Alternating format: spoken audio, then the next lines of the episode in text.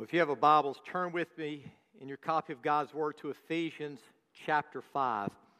Yesterday was the one year anniversary of my son Josh's death. For you that don't know, he died the day before my youngest son's wedding.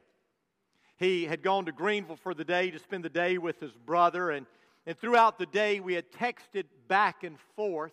At about 10:39 at night, I texted Josh to see if he was on his way home yet, and he answered and said that he would be leaving in about a, half an hour.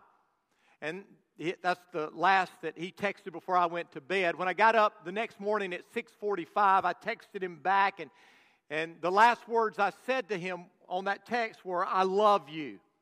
Little did I know that that he would never read that text. Little did I know that that when he left the afternoon before, that would be the last time that I would see him alive. He died sometime during the night of a, of a massive brain aneurysm. Josh was only 25 years old. I've replayed the, the days and the weeks leading up to that event over and over and over in my mind. I've asked myself, what would I have said differently to my son? What would I have done differently during those last couple of weeks if I had it to do over again. And I imagine that Josh certainly didn't think that his time was coming to an end. He had plans, he had dreams, he had things that he wanted to accomplish in his life, but he never got to do those things. Those things never happened. And I'm afraid that's how it is with most of us here today. We get up every morning and we never think that the day could be our last day. We never possibly think that, that this could be the last breath that we breathe. We go to bed at night, and, and it never enters our mind that we never may wake up again. We think that we have plenty of time. We have plenty of time to do the things we want to do. But the truth of the matter is, you and I need to understand that none of us are promised tomorrow. I want you to listen to a, a couple of verses from Solomon, who, who the Bible says was the wisest man that ever lived. In Proverbs 16, verse 1, he says this We can make our plans, but the final outcome is in God's hands. We can plan, but it's God who determines the outcome. In Proverbs chapter 19, Solomon said it this way. He said, People can make all kind of plans, but only the Lord's plans will happen. In other words, all of our planning, all of our dreaming, all of our preparation may never come to pass. The truth is, none of us know what the future holds. In James chapter 4, James said it this way He said, Listen to me, you that say, Today or tomorrow we will travel to a certain city where we will stay a year and go into business and, and make a lot of money. You don't even know what your life tomorrow will be. You're like a puff of smoke which appears in a moment and then disappears. What you should say is this If the Lord is willing, we will live. And we will do this or that. So, in light of the fact that none of us are promised tomorrow, in light of the fact that none of us know what the future holds, how should we live our lives?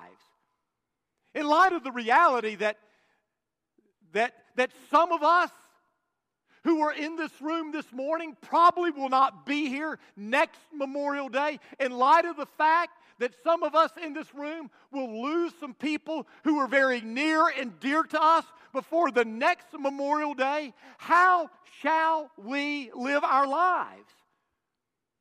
Well, I believe Paul answers that in Ephesians chapter 5, verses 15 through 17. I want you to listen to what he says.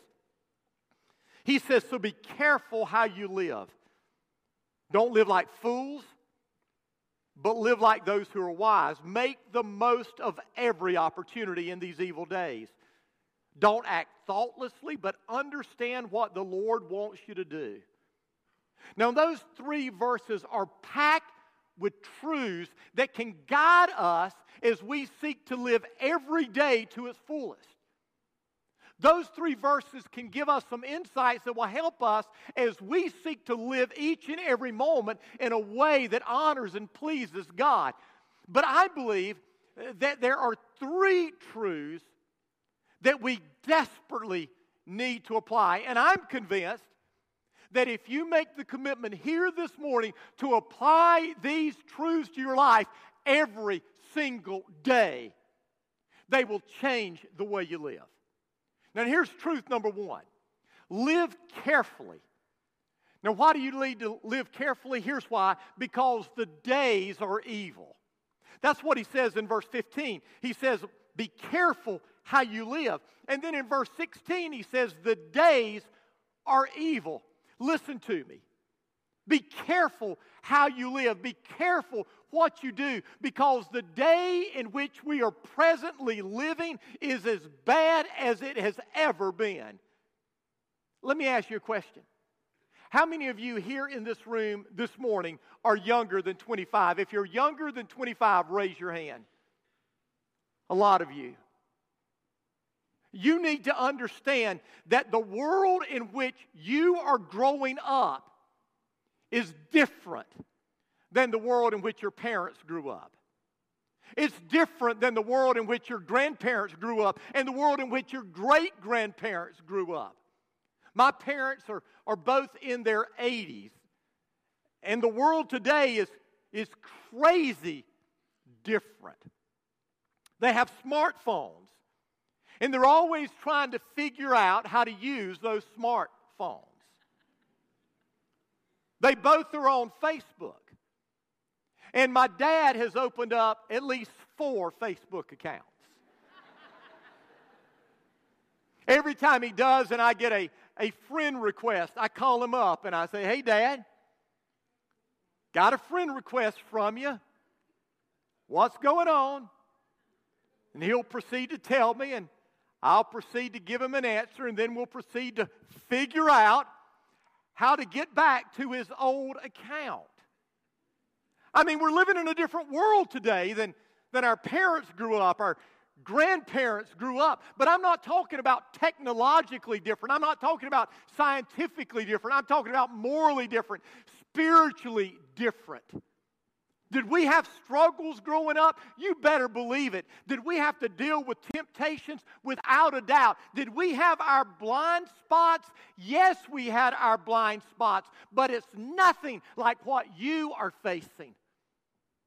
It seems like the enemy is hitting us with everything he has. And to be honest with you, I don't believe there has been a time in modern history that we have been more wicked, more vile, more evil, more deceived than we are today. What used to be practiced in the shadows under the cloak of darkness has become mainstream in our world today. What was seen as sin is now being celebrated. What was believed by, by a few people is now embraced by the masses. Who would have ever thought 30 years ago that we would have transgender bathrooms? Who would have thought that, that we would have gay marriages? Who would have thought that we would have mass shootings? It seems like almost every week in schools across America. And who would have thought that people wearing a fur would be seen as more morally repugnant than those who have had an abortion? But that's 2018. And that's the world in which we're living, and it's getting worse. I cannot but believe that, that we are living in the end times, that the time of Jesus appearing is, is drawing closer and closer. I want you to listen to what Paul said in, in 2 Timothy chapter 3. He said, Remember that there will be difficult times in the last days. People will be selfish and greedy and boastful and conceited. They will be insulting, disobedient to their parents, ungrateful, irreligious. They will be unkind, merciless, slanderers, violent, fierce. They will hate the good. They will be treacherous, reckless, swollen with pride. They will love pleasure rather than God. They will hold to the outward form of our religion, but reject its real power. Keep away from these people.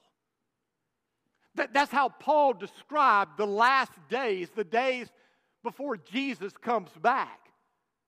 And, and as I read those verses, and I look out at the landscape across America, it seems to me that what I read is happening right now. And then I read what Paul writes to the church at Rome, his very first chapter to them. Listen to what he says. He says, But God shows his anger from heaven against all sinful, wicked people who suppress the truth by their wickedness. And let's stop there. God shows his anger. Hear me. God is angry at our sin. And you may think that He is overlooking it. You may think He is doing nothing about it, but trust me, God will deal with our sin. And then He says they know the truth about God because He made it obvious to them. Yes, they knew God, but they wouldn't worship Him as God or even give Him thanks. And they began to think up foolish ideas of what God was like. As a result, their minds became dark and confused. Claiming to be wise, they instead became utter fools. So God abandoned them to do whatever shameful things their hearts desired. As a result, they did vile, degrading things with each other's bodies.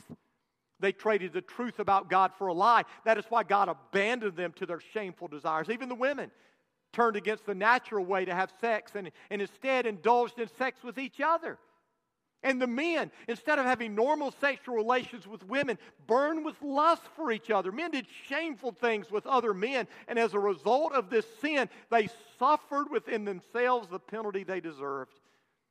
Since they thought it foolish to acknowledge God, He abandoned them to their foolish thinking and let them do things they should never have done. Their lives became full of envy all kind of wickedness, sin, greed, hate, murder, quarreling, deception, malicious behavior, gossip. They're backstabbers, haters of God, insolent, proud, boastful. They invent new ways of sinning and they disobey their parents. They refuse to understand. They break their promises. They're heartless. They have no mercy. They know God's justice requires that those who do these things deserve to die, and yet they do them anyway. Worse yet, they encourage others to do them too. As I sit back and read that, and I, and I think if, if that's how they were living in Rome in Paul's day, how much more are we living that way today? I mean, we turn on the radio and, and, and we hear a lady sing a song, I Kissed a Girl, and I like it, and it becomes number one. How, how can we? How can we imagine anything else other than our kids struggling with what is right and wrong? What is good and what is bad. And yet, in the midst of all this craziness that is being taught and embraced, Paul says, Be careful how you live. And then he says this He said, Don't live like fools, live like wise. Over and over again. The Bible puts mankind into two categories there are the fools and there are the wise. The fool is simply the person who lives their life independent of God. The fool is the person who, who seeks to put themselves on the throne of their own life. The fool is the person who lives for the temporal. The wise, the wise is the person that seeks to live their life from God's perspective. The wise is the person who seeks to live their life under God's control. The wise is the person that seeks to live their life with eternity in mind rather than the temporal in mind. The book of Proverbs is filled with examples comparing the foolish to the wise. And I would encourage you to take some time to read the book of Proverbs. We're, we're about to start a new month.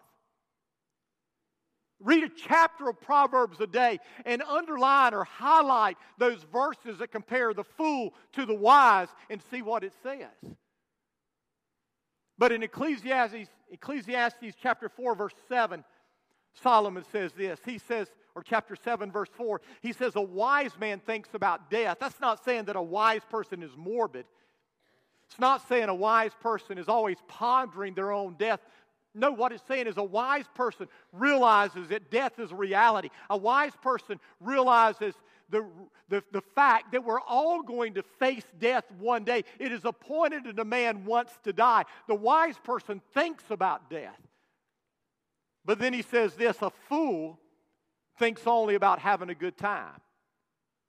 The fool thinks about the temporary, the temporal. The wise person lives with eternity in mind. One day, someday, I'm going to come to the end of my life, and therefore I'm going to make decisions and choices based upon that.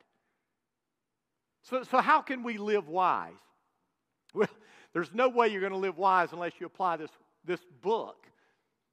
But, but I think that, that if you want to live a wise life, what you need to first of all do is you need to make a commitment to ask the right questions.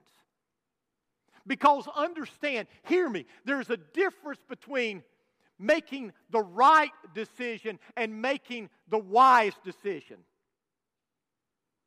You see, you need to understand that it's not always a choice between right and wrong. Sometimes it's a choice between right and the best. And just because something is not wrong doesn't mean that it is best. It doesn't mean that it is wise. And and so instead of asking ourselves what is what is the right thing to do and what is the wrong thing to do, we should be asking ourselves what is the wise thing to do.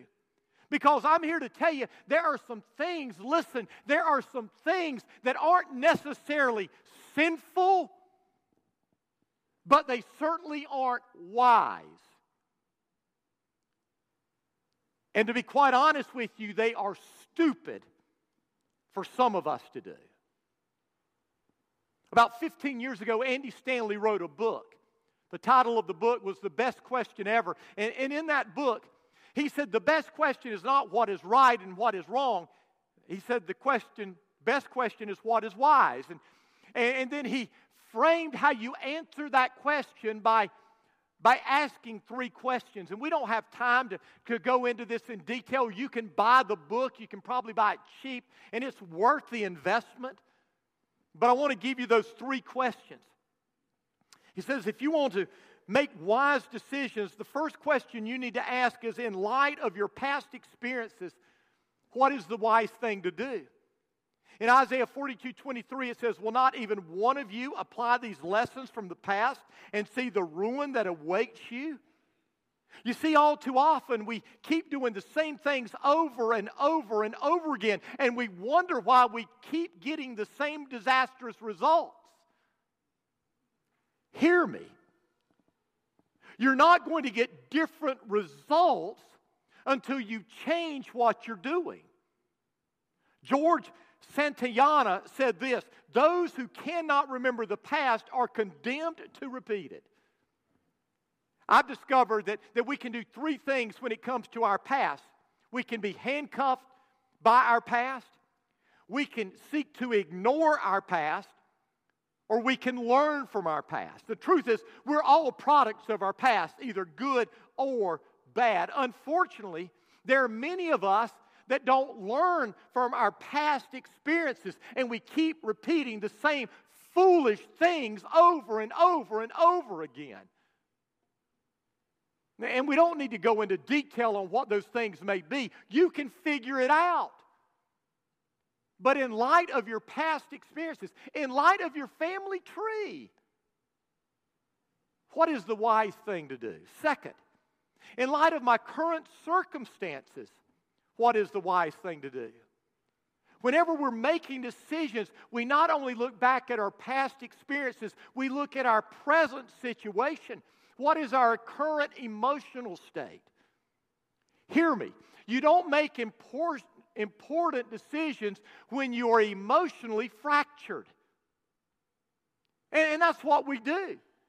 We're an emotional basket case and we make the decision to leave our spouse because we just had a fuss. Our child has come to us and told us that, that they're struggling with a certain sin, and, and all of a sudden we embrace that sin because of the emotional weight that is upon us. We don't make decisions when we are, we are emotionally fractured. That's unwise. We make those decisions before anything like that ever happens. Where's your walk with the Lord? What about your relationships? What about where you are financially? Listen to me. There are things that aren't necessarily wrong for you to do financially in the future that would be foolish for you to do in the present. Would you agree? All of our kids are out of our house. Amen. You know, some people they they cry when they experience the emptiness. Man, I went on a vacation. But here's the deal understand, when we had kids in our home and we were paying for them and we were trying to get their educations and all of those things, there were things that, that we knew we couldn't do. Now, we could have done them, but it wouldn't have been wise to do them. But now we're free at last. Free at last. Thank God Almighty. We're free at last. And so, with that, there are things that we can do if we want to do because we are more freed up financially. There are things that may be wise for us to do that wouldn't have been wise for us to do 10 years ago, 15 years ago, based upon where we were. So, in light of your current circumstances, what is the wise thing to do? And then, third, in light of your future hopes and dreams, what is the wise thing to do? Most of us have a mental picture of what we want our future to look like. If you were to be asked where you want to be financially, you would have a picture of that. If you were asked where you want to be relationally, you would have a picture of that. If you were asked what you would want to be doing in the future, you have a picture in your mind of where you want to be, what you want to be doing. But unfortunately, most of our dreams never come true, not because of our inability to make them happen. It's because of the decisions we make today that impact our future tomorrow. Hear me. If you want to eat ribeye when you retire, eat peanut butter and jelly today. Can I get a witness? Amen? You see, you can decide how you're going to live today. And how you live today is going to have a dramatic impact on how you live tomorrow. You can do without today so you can have tomorrow. You can live a holy life today so that you can have eternity tomorrow. You can make decisions today that affect what you want in the future. Andy Stanley said this. He said, making choices with the end in mind goes a long way toward ensuring a happy ending. So live carefully. Don't live like fools, live like wise. Next, Paul would say, make every moment count. Why? Because life is short. In verse 16, he says, make the most of every opportunity. I love what the King James says. It says, redeem the time. That word redeem is the same Greek word that's used in Galatians 3, where it says Christ, Jesus, redeems us from the curse. The word means to ransom, it means to purchase, it means to set free, to buy back. And so, just as Jesus redeems us from the curse that sin puts us under, Paul says that you and I are to redeem the time. We are to take the time that's held captive. We are to take the time that's under the curse of sin, and we are to redeem it for God's glory and God's honor. Now, there are two Greek words for time. The one Greek word is the word chronos, which is minute time. The tick, tock, tick, tock on a clock. It's the time that just goes by on a clock. But then the other Greek word is the Greek word kairos, and that's the word that is used here. And it is moment time. And you say, what's the difference between minute time and moment time? Minute time is just simply the tick tock on the clock. Moment time are the opportunities that God places before you. And what God is saying here is that you need to redeem, you need to set free, you need to use the time, the moments, the opportunities that God gives you for His glory and His honor. Now, how do you do that? Two things. First of all, you seek first the kingdom of God. That's priorities. You're never going to redeem the time unless you get your priorities in order.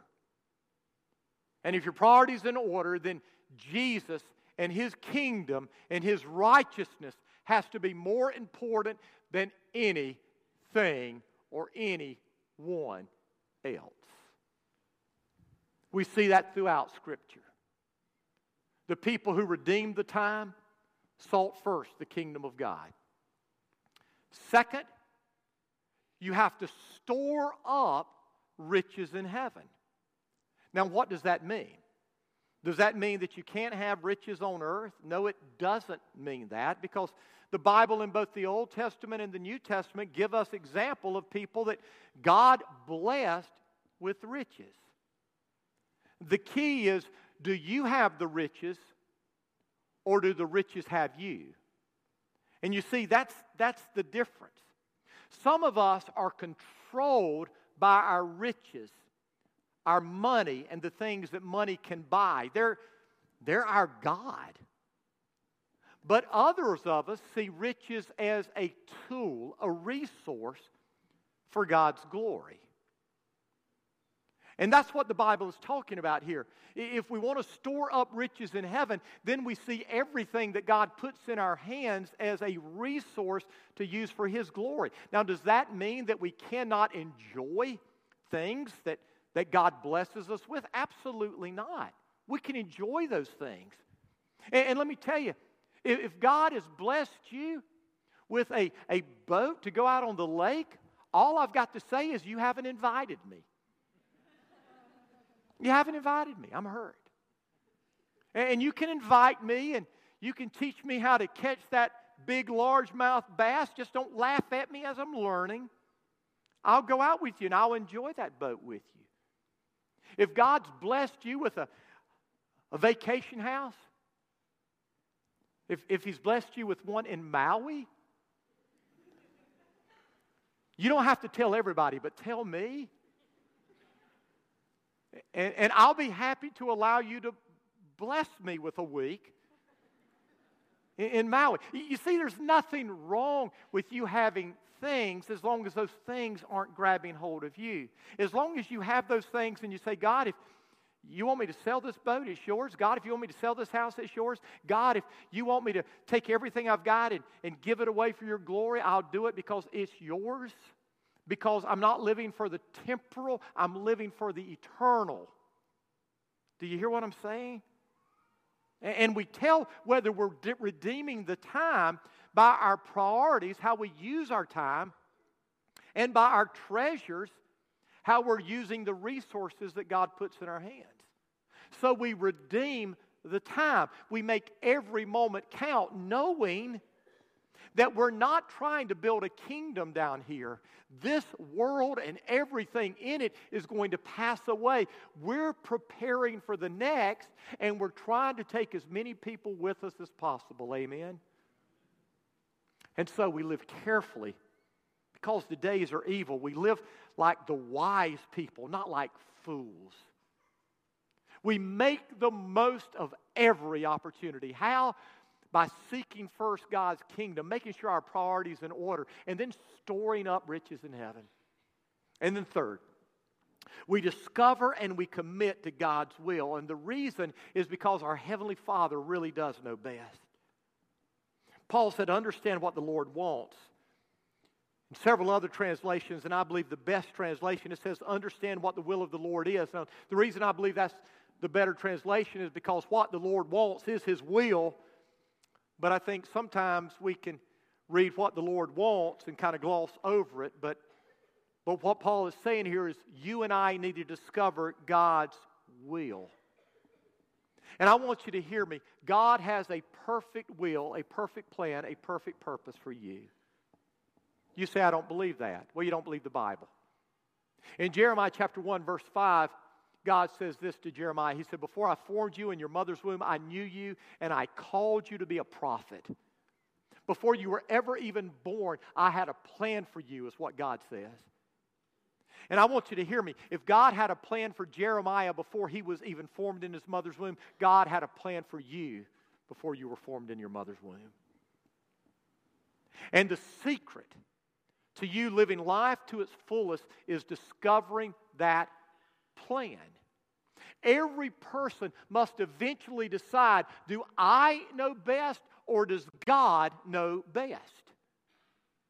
We have to make that decision. Because if we think that we know best, we are going to live life our way. But if we really do believe that God knows best, then we're going to seek to discover His will. And hear me, hear me. There are some of you here today who wake up every Monday morning dreading Monday morning. And the reason is you have bought into your plan rather than God's plan. You felt like you knew best what you should do and not God. Because I'm here to tell you, I'm here to tell you, when you tap into God's plan, it is going to light your world up.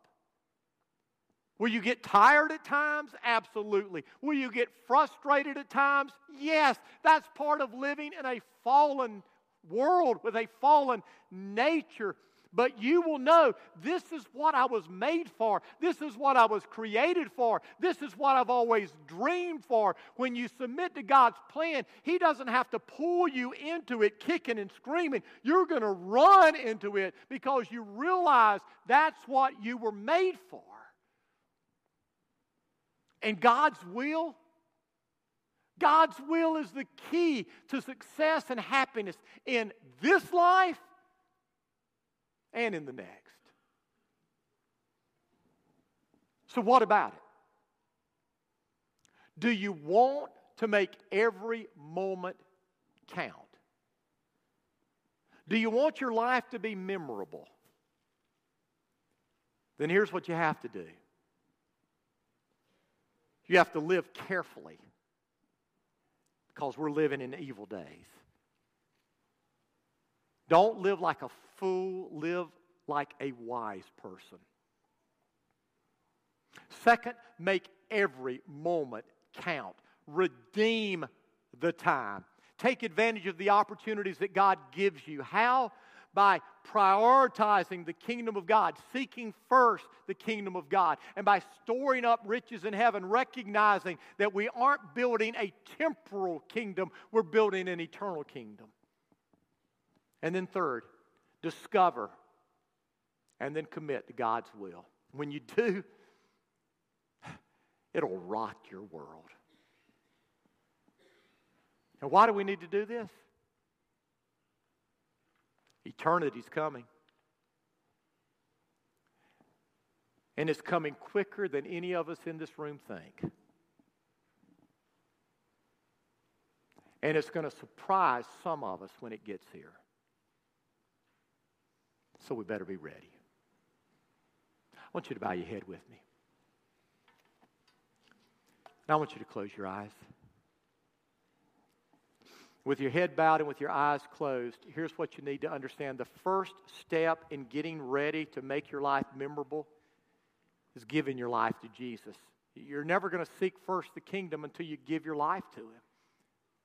And most likely, there's some of you here this morning who have never made that decision to do that. You've never committed your life to Him. You've never been born again. His Spirit has never come into you, making you a new person. And today you need to do that. And so I'm going to ask you right here, right now, if you will, to pray this prayer, make this commitment.